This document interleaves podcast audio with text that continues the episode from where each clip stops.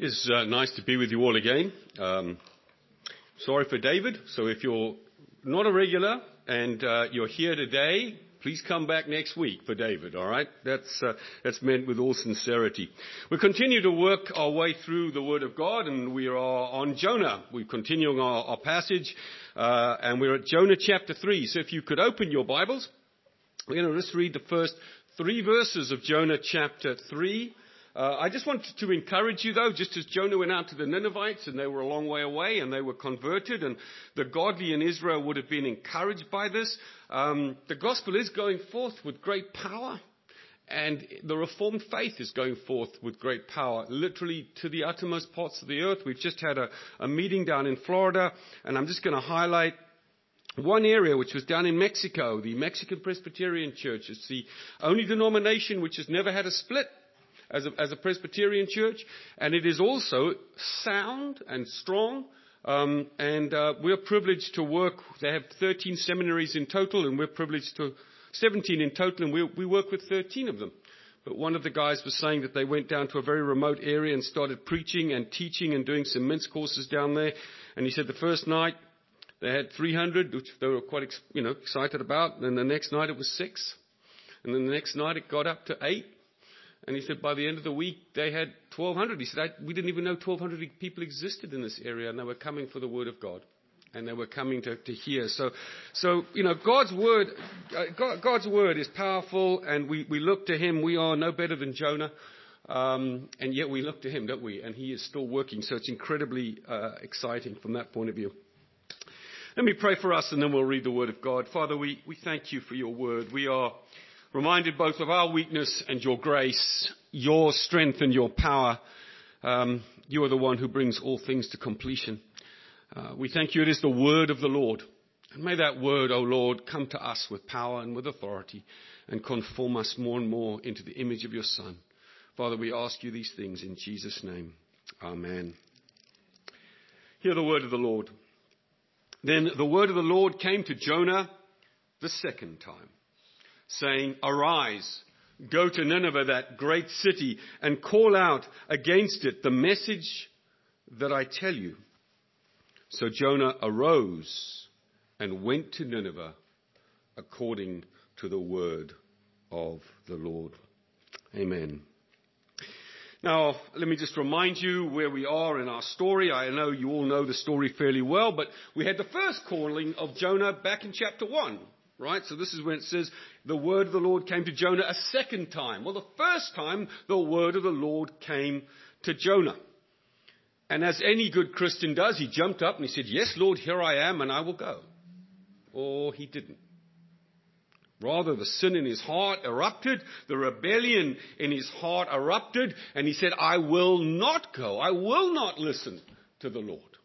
This is not my plan. This is not my agenda and I have a different plan.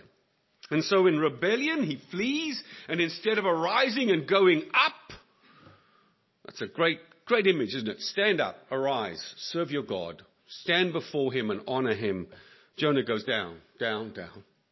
And he goes down, and we know he is chastened unto death. He finds himself going down into the bottom of the ocean as God sends his hand of chastening judgment thankfully, that wasn't the end of the story. And now we're on part two. And part two of the story is God intervenes, doesn't he? He intervenes, he sent the fish, the fish has swallowed Jonah, and he spat him out.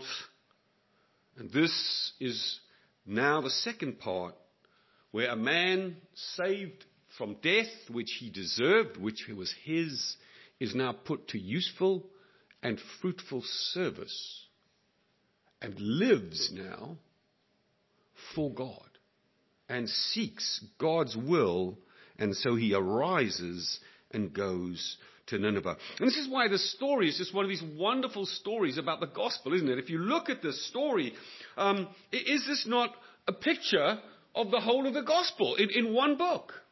Are, are we not as those who were told what to do, have not done it, we have all gone astray. We have all sought our own way. We have turned aside and we are worthy of death. And death is all around us, is it not? Just as, just as the grave comes and swallows us up. There are beautiful images in Isaiah of, of, of, of frightening images of the grave swallowing people. So Jonah was swallowed in the sea. We are swallowed up in death. The wages of sin are death. And yet, and yet, just as there's hope and life, well, there is. Because there is resurrection, isn't there? And there is new life. And so it's a picture of a sinner. It's a picture of Christ. And, and, our Lord makes that point very, very clear to us, right? He says very, very clearly the sign of Jonah points, just as Jonah was three days and three nights in the great fish, so the Son of Man will be three days and three nights in the earth. And you say, well, why was he in the earth? Because he obeyed. When the word of the Lord came to the Lord's servant, our Lord Jesus Christ, he did not disobey. He did not turn his face. He said, I will go. And he went and he obeyed. And so you say, well, why did he go to death? For you? For me, when he, he took upon himself our sins, which had to be paid for? that, that had to be dealt with. God, God can't overlook them. He provides for them. He provides a Savior for us. He cannot overlook them. And so he goes and he offers himself up. The one for the many. And he bears the fruit of death, but afterwards he rises again. And afterwards, he has an even greater ministry, if I may say this, as the resurrected Son of Man, as the Christ and the Messiah. His, his ministry before is to Israel, but his ministry afterwards is to the world. And that's what we have here in Jonah. And then what a, a blessing it is for us. What, a blessing it is for us. Worthy of death, yet in Christ we died. And in Christ we were buried. And on the third day he rose again and we will rise with him. And that life that you used to have full of disobedience, uselessness, vanity of vanities, says the, the preacher, right? Vanity of vanities. It's useful. No, it's profitless in God's sight. It offers nothing if you're, if you're not a Christian. It doesn't offer anything. Yet now you have been raised. You have that hope of eternal life in Christ. And you are useful and profitable. And that's the story of Jonah, isn't it? And it's the story of, of the gospel. And what a wonder it is that there is this parallel, right? Jonah's designed to, to drive that home. Jonah called. Jonah disobeys. Jonah prays. And then part two, and this is where we are. Jonah's called again. But now Jonah obeys. And we're going to hear a prayer again, which, which is going to concern us. And then we get to the last final point of the whole book of Jonah, where we get the heart of God. There's no parallel on this last point when we get there. In chapter 4, where God says, Look at my heart. This is who I am as your God. And Jonah is forced to look at his heart and to say, Is my heart like the heart of Christ? Is my heart like the heart of my God? And it forces us, doesn't it? It, asks us that question. Do we have the heart of Christ who will give himself as a substitute and a ransom for others that they might not die, but have everlasting life? That's the book of Jonah. That's the wonder of it. All concentrated, all put down in the story of Jonah. So let's look at the second call then, which is before us. And here again, the word of the Lord came to Jonah. Remember the first time I said, He's told this, arise, in that first call, arise, go to Nineveh, that great city, and call out upon it, for their evil has come up before me. And it's almost identical wording. And the word of the Lord came to Jonah a second, saying, Arise, go to Nineveh, that great city. The Lord has spoken. His purposes will come to pass. His purposes will come to pass. He has plans. He has decrees. Some we know of, some we don't. But he has said these things and they will not be frustrated. What a, what a blessing this is to us. His promises are yea and amen. And they will come to pass despite sin. Despite Jonah. Despite the hostility of Jonah. God's purposes will come to pass. Do You know, you think about the church, don't you? Jonah is, is part of Israel and he's part of the church of, of the Old Testament. And you look at the, the history of Israel and you think, well, it's, it's not a very promising history. And yet God's purposes came to pass, didn't they? From Israel came the Messiah. From Israel comes salvation. God's purposes still come to pass. Wicked kings come and they go. Wickedness occurs in the nation, even in believers, even in David. And yet from David comes Bathsheba, and Bathsheba comes Solomon, and Solomon comes the Christ. God's purposes come to pass. And you think about the church. Sometimes when we look at the church, don't we? And, and I'm not looking at the church as distinct from myself. Um, I'm looking at the church and including myself in it. We think it's a mess. And we look and we see the brokenness of it. And, and we look around and we see the failures. And we look around and we see the weakness of the church. And maybe it should be acting and it should be doing something and it should be speaking to the Ninevites and it's not. And maybe sometimes we find gross sin has erupted inside the church and we can become incredibly discouraged. You know, there are, there are those in the church, and even though they are Christ, they, they seem to spend their life fighting against the very things that Christ taught. Now, there are some in the church who are unbelievers.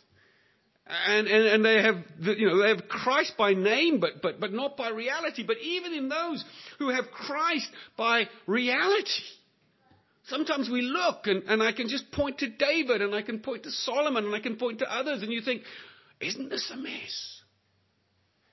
And we look around at our own folly and our own weakness and we think, what a mess. Yet God is working out his purposes. Yet in some mysterious way that we have to grasp by faith and not by sight, the kingdom is being built. The kingdom is being built.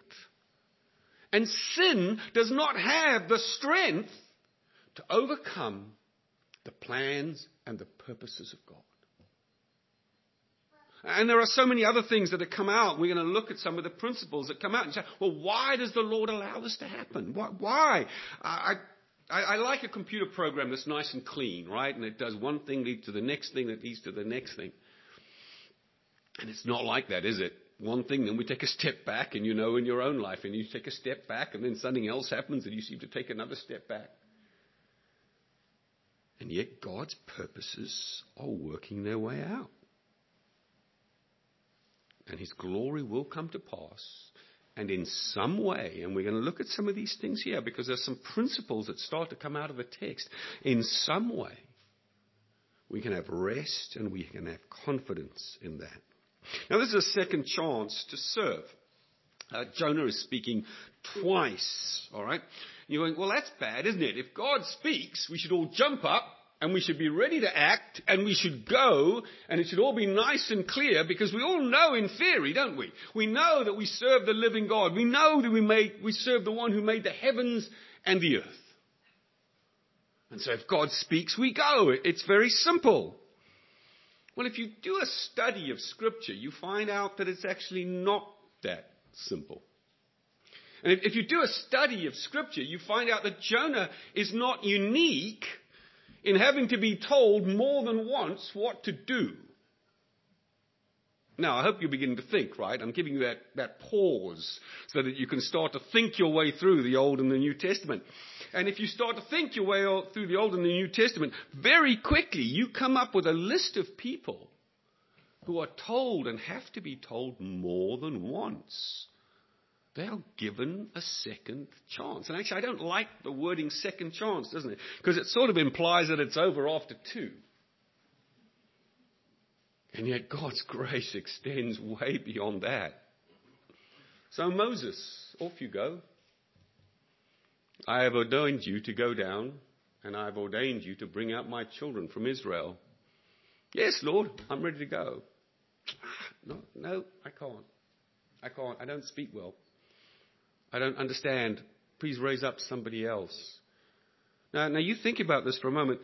Moses isn't a walk on part of the Old Testament, is he? He's a major force in the Old Testament. He is the law and the prophets. So much so that the scriptures will go on to say of Moses, the law comes through Moses. And we know that Moses' influence is this incredible shadow over the whole of the Old Testament. And, and the prophets at one level, they don't teach you something new when you get to the prophets. They're repeating the themes of Moses. Yes, they're, they're expanding them, but they're repeating them. So the very foundational purpose, person in the Old Testament is somebody who didn't just jump up and say, Yep, I'm ready to go. He had to be told more than once. Jeremiah. Right? Jeremiah. Now the word of the Lord came to me saying, Before I formed you in the womb, I knew you. And before you were born, I consecrated you. I appointed you as a prophet to the nations. And he says, Yes, Lord, I'm ready to go. And the next words come out, Ah, Lord God, behold, I do not know how to speak, for I am only a youth. And the Lord had to say to him, Do not say I am only a youth. For to all whom I send, you shall go, and whatever I command you, you shall speak, and do not be afraid of you, for I am with you to deliver you, declares the Lord. Elijah, that, that great prophet Elijah, who has had just had a mighty victory at Mount Carmel, and everything is lined up for success, isn't it? And he fails. And he runs. And he has to go back. And he has to be recommissioned. And then you get to the New Testament, and all the apostles are perfect, aren't they? Uh, you know, you do get somebody like Paul who just, God says go and he goes. All right? So thank the Lord that there are those who go and they go. But Peter, not so much, right?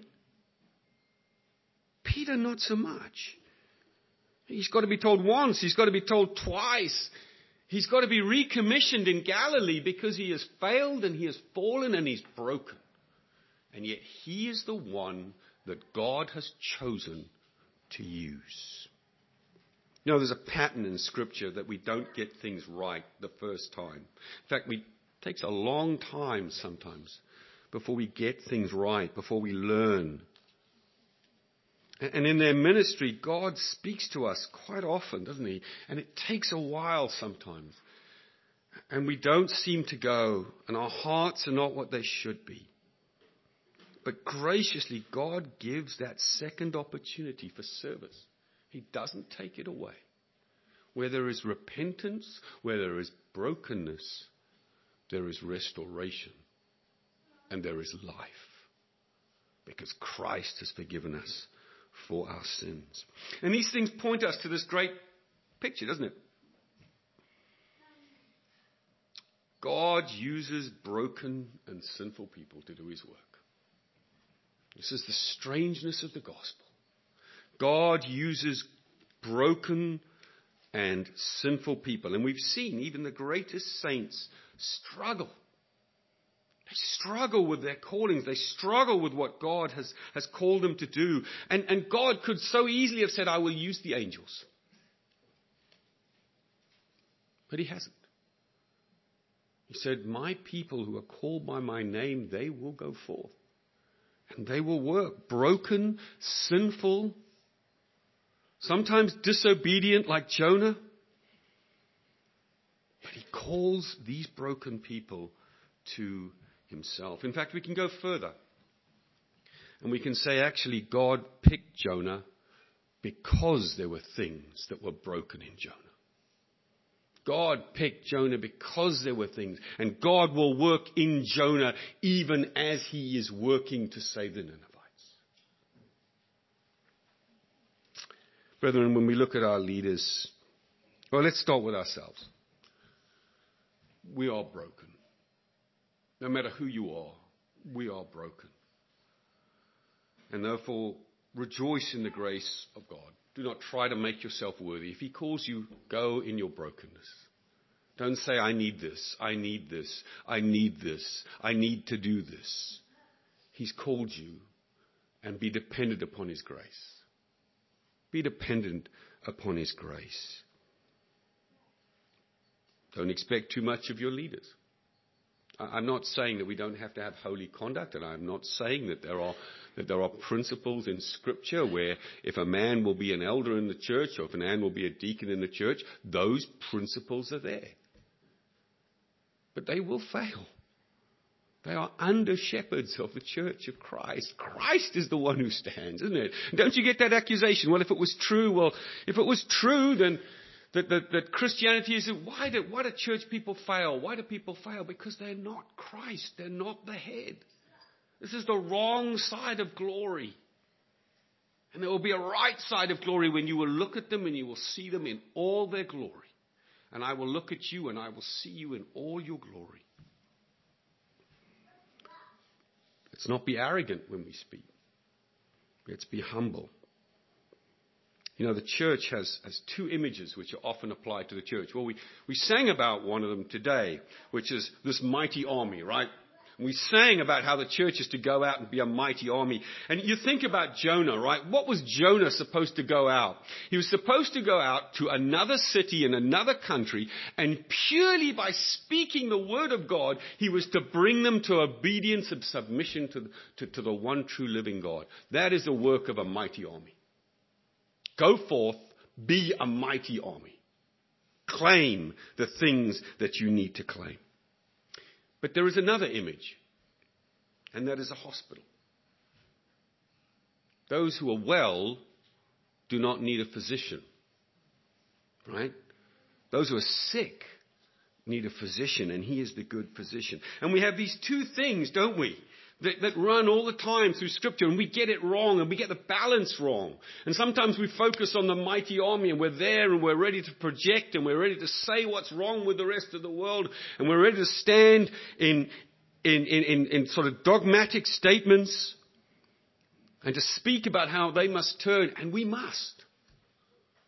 Because if Jonah hadn't gone to Nineveh and said these things, the Ninevites would still be in their sins and heading to judgment. And yet we do it as those who are broken. And we do it in great humility, knowing this, that the church is not only an army, it is a hospital. It's a hospital. And so when Jonah is called and when Jonah goes out and when God speaks to you, each one of you, he has more than one thing. He's always doing more than one thing. Right? Remember a little earlier I said the very reason for choosing Jonah wasn't because Jonah was good.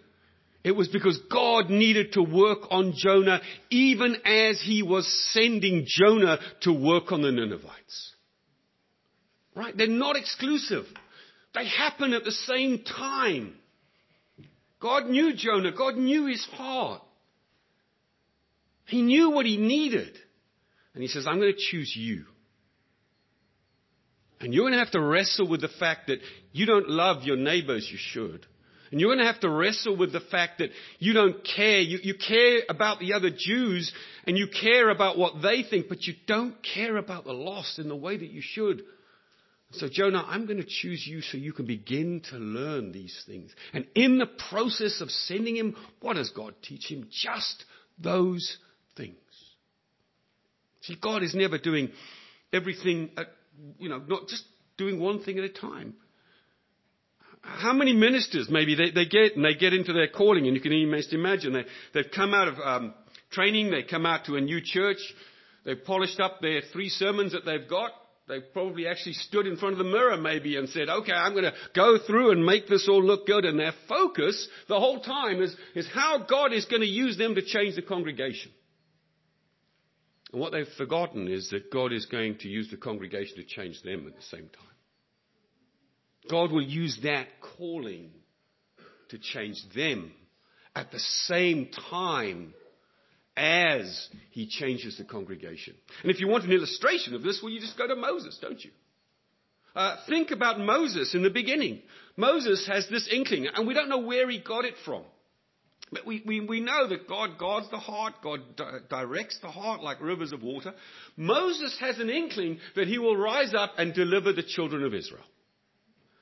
And so how does he do it? In his strength and in his anger, he rises up and he kills an Egyptian. And he says, Don't they see that I will be their deliverer? Don't they understand? And then he goes away. And then God calls him again and does call him properly. And he goes. And now God's doing what? He's working on Moses at the same time as he is using Moses to work on the people.